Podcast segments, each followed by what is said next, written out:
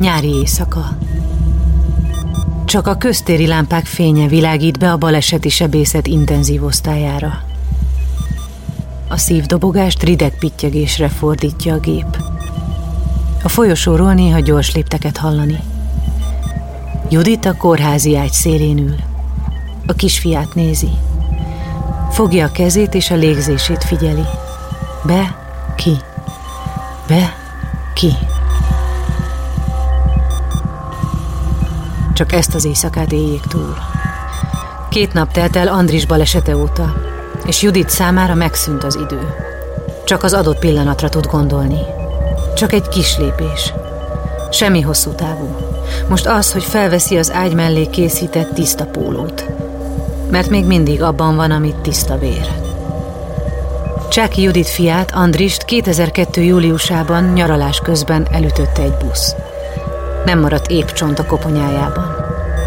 Az orvos azt mondta, búcsúzzanak el a gyerektől, mert nagyon valószínű, hogy nem éli túl a balesetet.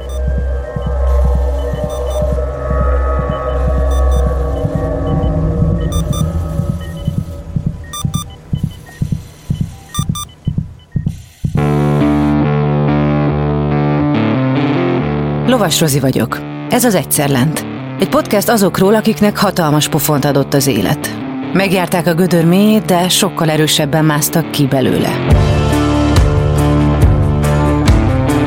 Minden élet tele van krízisekkel.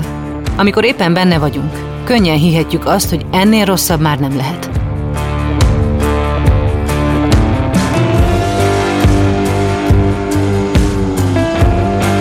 Aztán egyszer csak felgyullad a belső fény, megrázzuk magunkat, és megpróbáljuk kihozni az adott helyzetből a legjobbat. Ha azt gondolod, mindennek vége, jussanak eszedbe ezek a történetek. Mindig lehet jobb, ha te is akarod.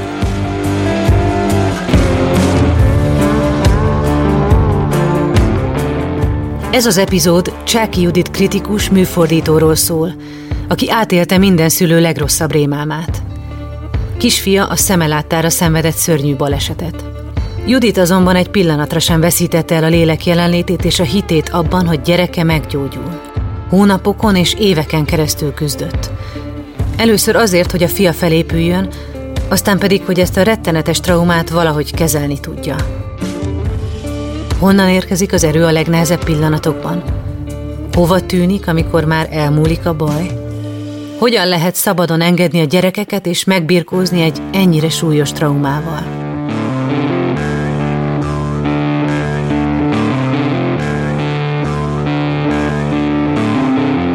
Ezt a műsort azért tudtuk elkészíteni, mert a Generáli biztosító szponzorként mellénk állt. Hallgassátok meg, miért fontos nekik, ami nekünk is.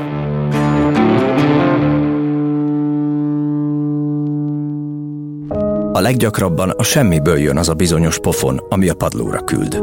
Elveszíted a munkád, a társad, vagy a saját egészséged mondja fel a szolgálatot. Ahányan vagyunk, annyiféleképpen vagyunk rosszul, és annyiféle támogatásra vágyunk.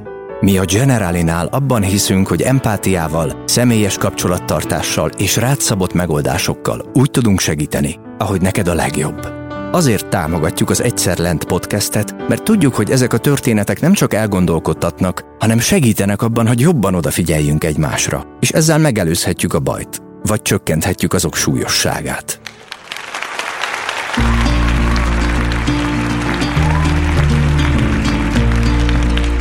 Az első felvonás véget ér. A nézők tapsolnak. Judit pedig észrevétlenül suhan ki a nézőtérről. Mindig a sor szélére kérte a jegyét, hogyha kell, ki tudjon osonni. A pár hónapos kisfia kint várja már a nézőtéri felügyelő szobájában. Mire a tömeg kiér az előtérbe, Judit már el is kezdte az etetést. Színikritikusként évente átlagosan 180-200 előadást néz meg, és ez a szám Andris születésével sem változott ő neki ebbe bele kellett illeszkedni. Nem nagyon volt módja arra, hogy átcsinálja az egész életemet, mert ő augusztusban megszületett, és szeptemberben kezdődött a szezon. Úgyhogy ő szeptemberben már színházban volt. Tényleg? Aha, igen, hónapokig tudtam. Hát igen, amíg ugye szoktat az ember, úgyhogy az nagyon vicces volt, hogy a Víg Színházban addig tartott a szünet, amíg én szoktattam. Komolyan ezt így meg tudtad beszélni? Persze, hát ugye a nézőtéri felügyelő Dominus Juditnak hívták, aki akkor a nézőtéri felügyelő volt, borzasztó helyes volt, ott volt az asztalán a gyerek a mózes kosárban, és szünetbe berongyoltam. De a Radnótiban is voltam vele, az egy kicsit problémás volt. Ugyanis amikor egy kicsit korábban kezdett ordítani, hogy éhes, az bizony behallatszott. De az a vicces, hogy nagyon sokáig van olyan színház, ahol még mindig sorszálére kapok jegyet. Automatikusan emiatt? Igen, mert akkor kértem, hogy a sorszálén üljek, hogyha ki kell jönni, netán, és azóta is valahogy megszokták, hogy én a sorszálén ülök. Judit nagyon szerencsésnek érezte magát Andrissal. Könnyen simultak egymás életéhez. Mintha a kisfia tudomásul vette volna, hogy édesanyja mikor és hogyan dolgozik, és ez a munka milyen kikerülhetetlen körülményekkel jár. És érzékenyen helyezkedett bele. Minden tökéletesen alakult. Még egy nap az eddig közösen hibátlanul felépített világ a feje tetejére állt.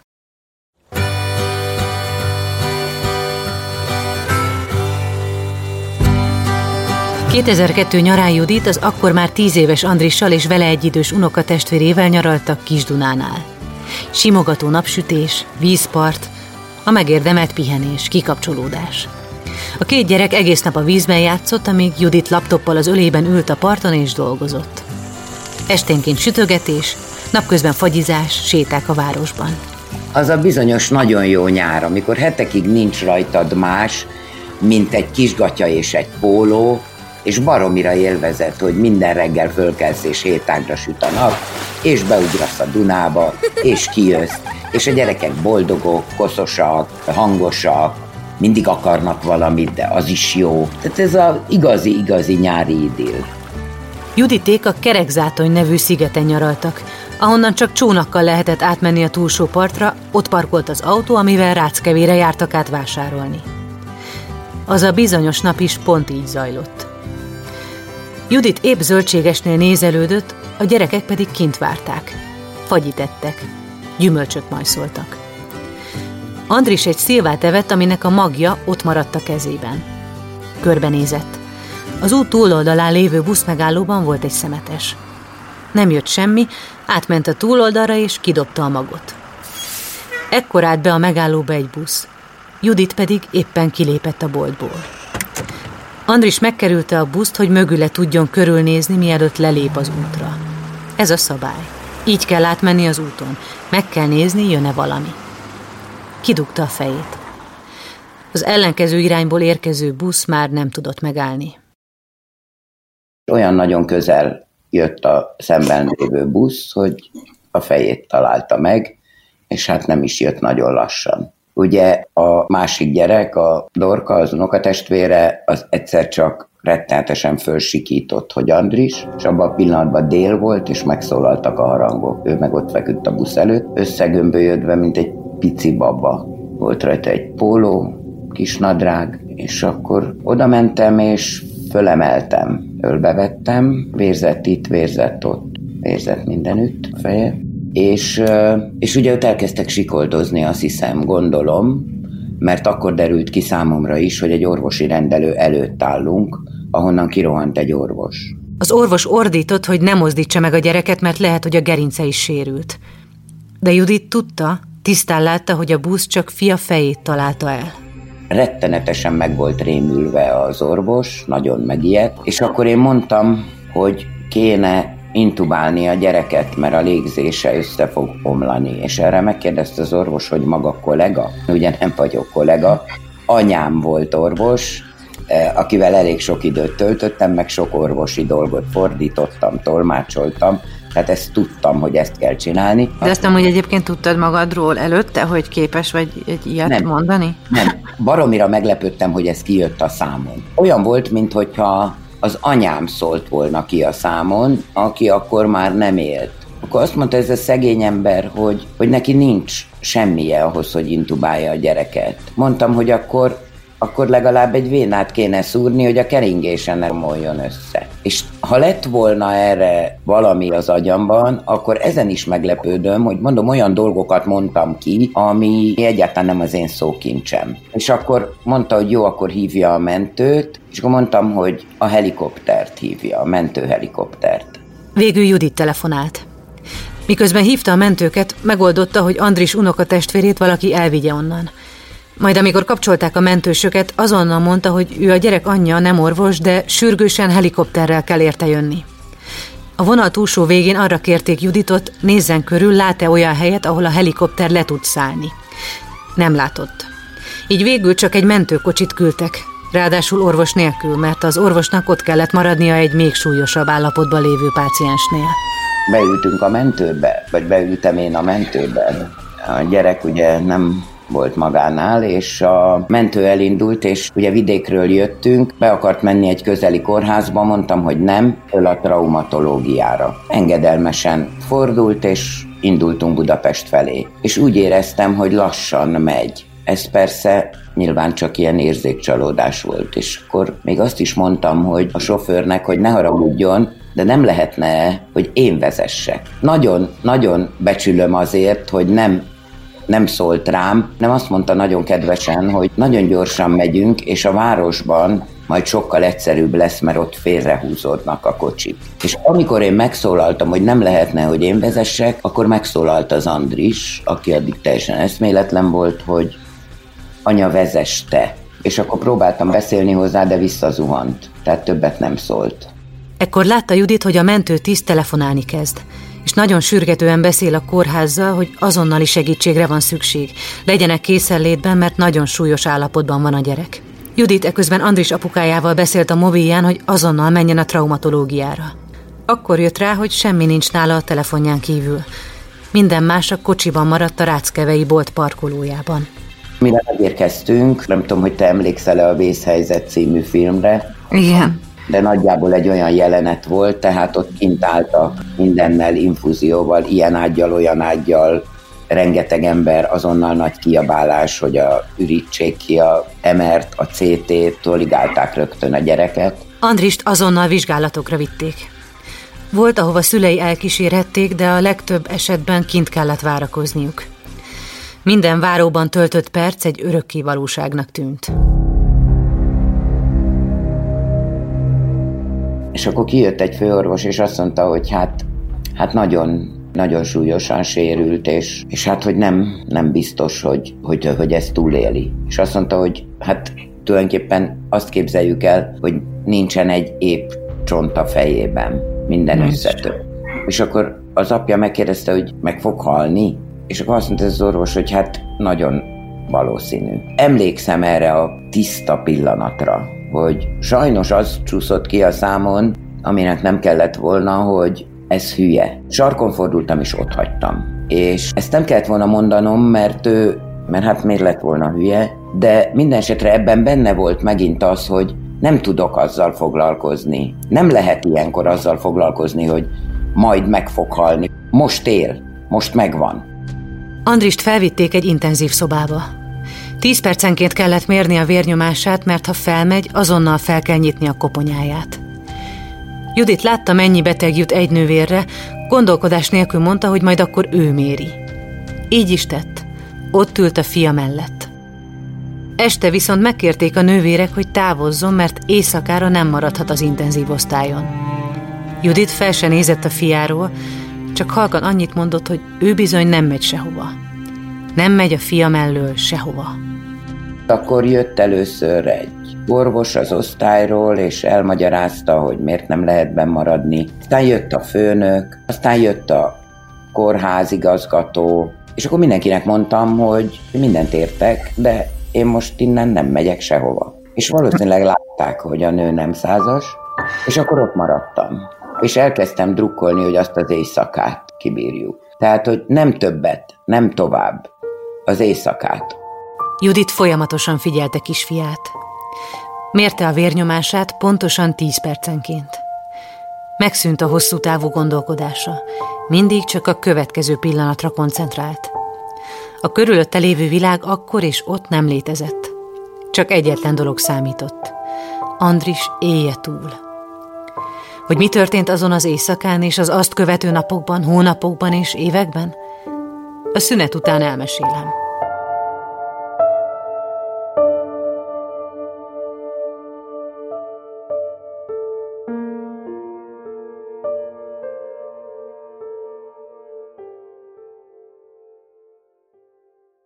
Mielőtt folytatódik ez az epizód, hallgassd meg a Beaton podcast ajánlóját. A szavak hihetetlen erővel bírnak. Lehetnek akár alapkövei egy új életnek. Én egy aprófalú cigánytelepén nőttem fel, ahol ahelyett, hogy az esti tábortűz mellett anekdotáztam volna a többiekkel, inkább a holdfényében letűnt korok nagyjait olvastam. Petőfit, Adit, Kosztolányit. Orsós Lajos vagyok, a Pont Elég házigazdája. Meghívlak egy pár perces kikapcsolódásra. Ha szereted az irodalmat, a klasszikusokat vagy a kortárs gondolatokat, akkor tarts velem, mert néha egy pár jó szó pont elég ahhoz, hogy szebb legyen a nap.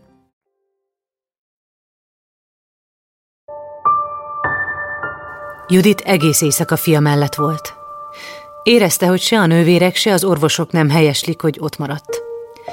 Meg is lepte, amikor hajnal három körül az egyik nővér megjelent egy kávével a kezében. Egy széket is hozott, amit az ágy mellé húzott Juditnak, de ő maradt az ágy szélén. Fogta Andris kezét, mérte a vérnyomását, nézte a szemét, és érezte, hogy még soha nem teltek ilyen lassan a percek. Aztán, ahogy kin világosodott, Judit kiment a nővér szobába, és megkérdezte az ápolókat, hogy dohányzik-e közülük valaki. Az egyikük adott neki egy szálat, és leküldte őt, szívjon el egy cigit, addig ő bemegy Andris mellé. Judit kiment, rágyújtott. Közben nézte, ahogy jön fel a nap. Csak arra tudott gondolni, hogy csak még egy órát bírjon ki.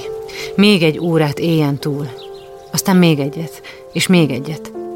Így teltek az órák, és már nem jött Andris füléből és orrából a vér. Már nem emelkedett a vérnyomása. Csak még egy órát, még egy órát. Napok mentek el így. Judit egy barátja jelent meg, tiszta ruhát hozott, hogy öltözzön át, véres a pólója. Ekkor vette észre, hogy a baleset óta ugyanabban a felsőben van. Aztán megjelent egy másik barát, ebédet hozott, de kihívás volt minden falat. Azért evett, mert tudta, bírni kell, talpon kell maradni. Csak még egy órát, még egyet. Aztán az ötödik napon egy fiatal rezidens jött. Megvizsgálta Andrist, és odafordult Judithoz. Tudta, hogy nem szabadna semmit mondania, főleg ilyet nem, mégse tudta megállni. El kellett mondania, hogy ez a gyerek bizony túl fogja élni.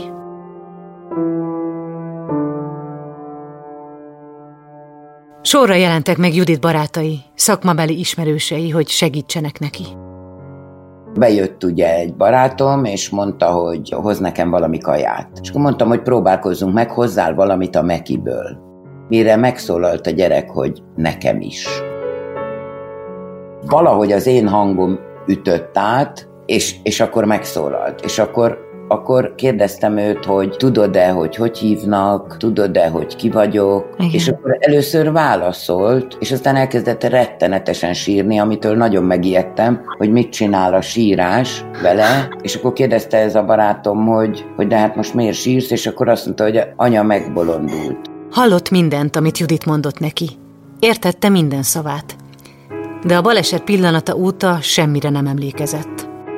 Ő azt akarta tudni, hogy mi történt, hiszen nagyon érdekes, hogy egészen az utolsó pillanatig emlékezett. Tehát azt mondta, hogy emlékszem, anya, hogy ott álltál a túloldalon, és én akartam visszamenni hozzád. És ezért kikukucskáltam a busz mögül, hogy jön-e valami. Nem hibáztam, ugye? Mondtam, hogy nem hibázott. Amikor azt is elmeséltem neki, hogy majdnem, majdnem helikopter jött érte, akkor láttam, hogy el, el, elfancsalodik, és akkor, amikor mondtam, hogy de aztán végül mentőautó volt, akkor megkérdezte, hogy nínózott-e, és mondtam, hogy bizony nagyon nínózott, és hogy a kürt is szólt-e, a kürt is szólt, igen, hát, hát nem emlékszem semmire, mondta. Szóval hogy ezt egy picit sajnálja. A következő napokban további vizsgálatok sokaságát végezték el Andrison. Nem tudott önállóan állni, ülni, az egyensúly szerve is megsérült. Lebénult a fél arca, eltört egy bordája és az egyik ujja. Az egyik fülére egyáltalán nem hallott, a másikra csak tompán, és a látása sem volt tökéletes. De Juditot csak egyetlen dolog érdekelte. Fia túlélte.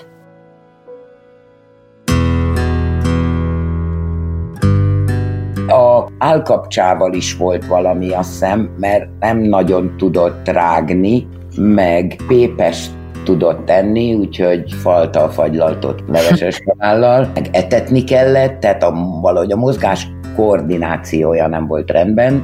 Ez is nagyon érdekes, hogy egyáltalán nem gondolkodtam azon, hogy ez így marad-e, vagy hogy mi lesz, vagy hogy fog-e tudni járni. Csak arról, hogy mi van most. Most ez van. Egy nap a kórházban meglátogatta őket egy orvosbarátjuk. Megnézte Andris eredményeit, és csak annyit mondott, most azonnal írják alá a papírokat, hogy saját felelősségre elhagyják a kórházat, és menjenek haza. Ha bent maradnak, nagy eséllyel összeszednek valami kórházi fertőzést, amit a fiú biztosan nem él túl. Órákon belül már otthon voltak. Andrisnak mindenben segíteni kellett, az evésben is. A fél arca még mindig nem mozgott. Egy neurológus a vizsgálat után arra jutott, hogy túl sokáig volt mozdulatlan. Ezen már nem lehet segíteni. De akkor utánunk jön egy gyógytornász csaj, aki azt mondja, hogy neki azért van egy ötlete, meg ő ismer egy ilyen masinát, és akkor szerez valami masinát, amivel a 220-szal, vagy nem tudom mennyivel lehet stimulálni az idegeket, és akkor azt 24 órában 10 percig Hát ezt az apukája csinálta, mert... De ez hogy nézett ki ez a stimulálás? Ez van egy, egy ilyen fémrúd, amivel megmutatta a csaj, hogy mely pontokhoz kell hozzáérinteni. És uh-huh.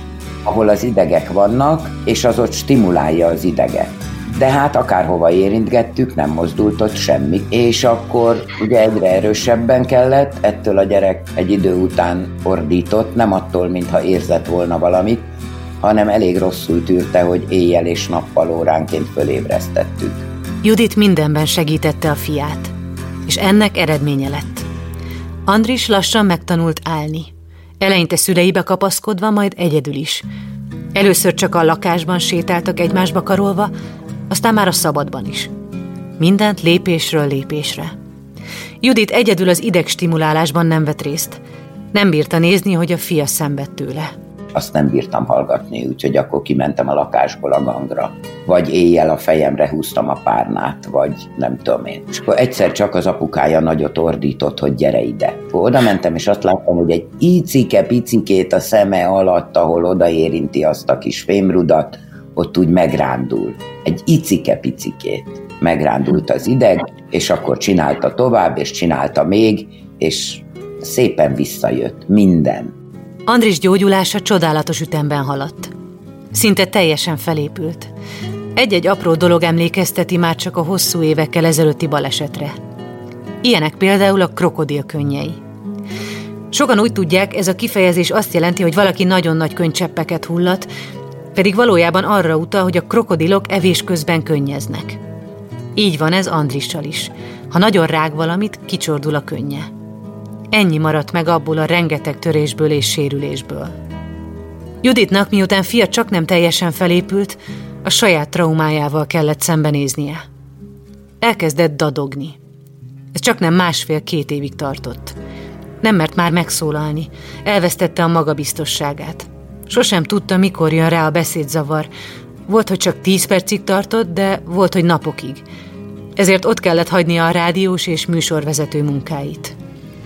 Végül egy pszichiáter és gyógyszerek segítségével sikerült legyőznie a dadogást. De a baleset felvillanó emlékképei a mai napig együtt élnek Judittal.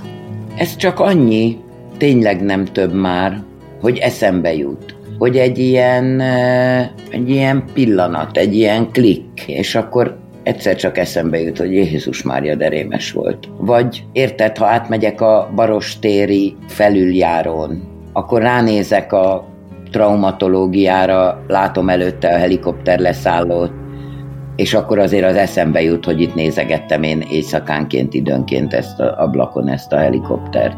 Vagy az épületről eszembe jut, hogy itt eltöltöttünk némi időt. Tehát ez nem, nem valami súlyos dolog, ami percekre kizökkent abból, amit csinálok. Ez így, egy kattanás, beugrik, és aztán ki tudom lökni. A trauma után folyamatos küzdelmet jelentett neki, hogy a fiát ne féltse túlzottan mindentől. Komoly és folyamatos munkát jelentett az, hogy uralkodjon magán, nehogy ártson Andrisnak ezzel. Ezért olyan megoldásokat talált ki, amivel Andris is szabadabban tudott mozogni, de ő is nyugodt maradhat. A baleset után Andris kapott egy telefont, amivel mindig tudott SMS-ben jelezni, ha megérkezett az iskolába. Ezt nagyon pontosan tartották is, akárhová érkezett meg. A mai napig látják a telefonjukon, hogy hol tartózkodik a másik.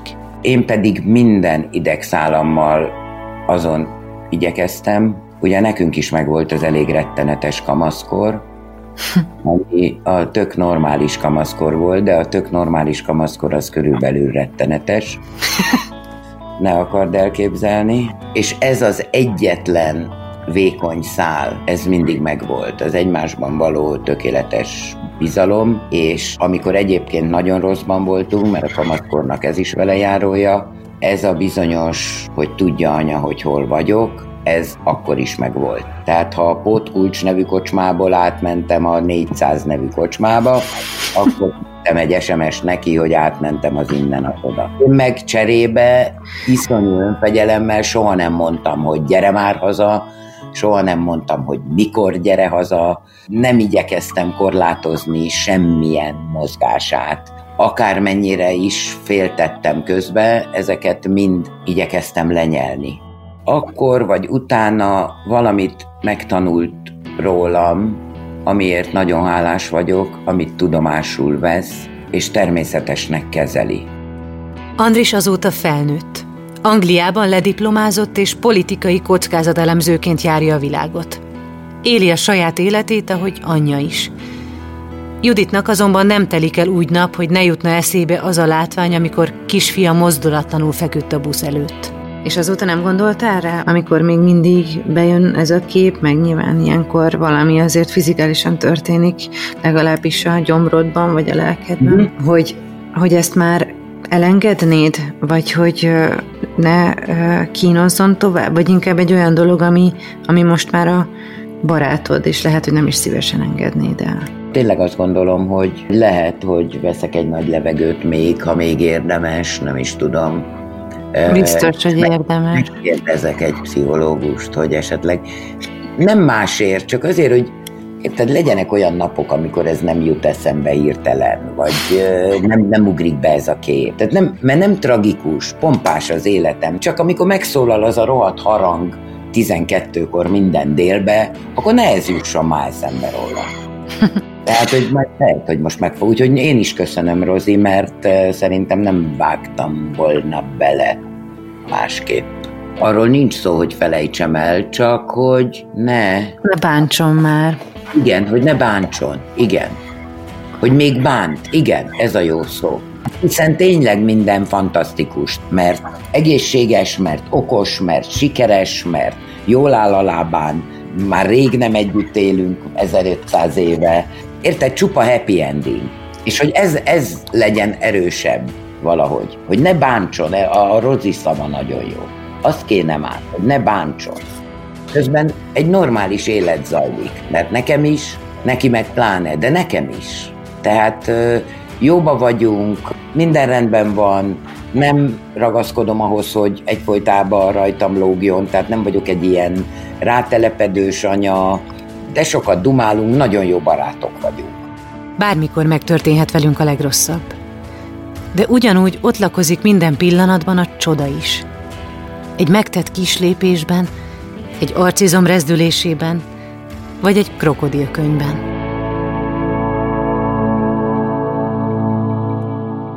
Nagyon-nagyon igyekszem értékelni, amikor valami jó, vagy amikor a világ körülöttem jó, akkor jó. Nem tudom másképp mondani. Fontosak a jó pillanatok, fontosabbak, mert tudom, hogy bármikor, bármikor bedőlhet minden.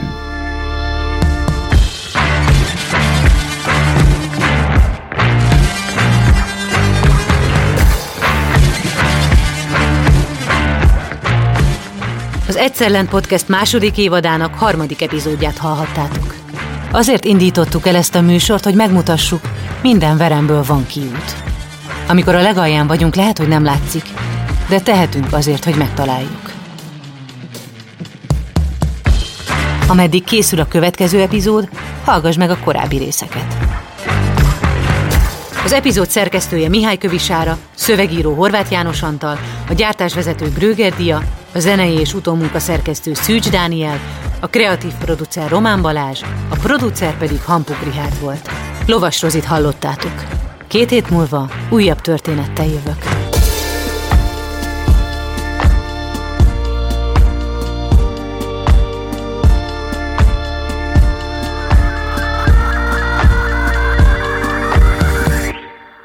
Beaton Studio Vidd magaddal ezt a történetet.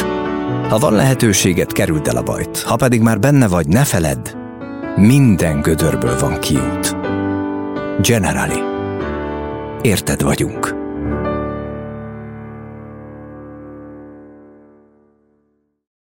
Ha más podcastekre is kíváncsi vagy, hallgassd meg a Béton műsor ajánlóját.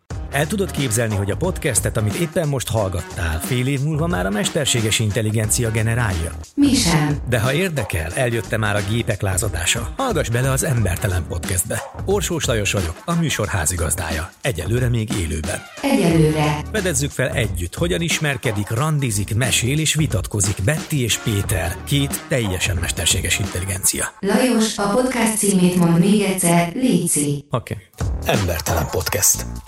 Ez egy Béton podcast.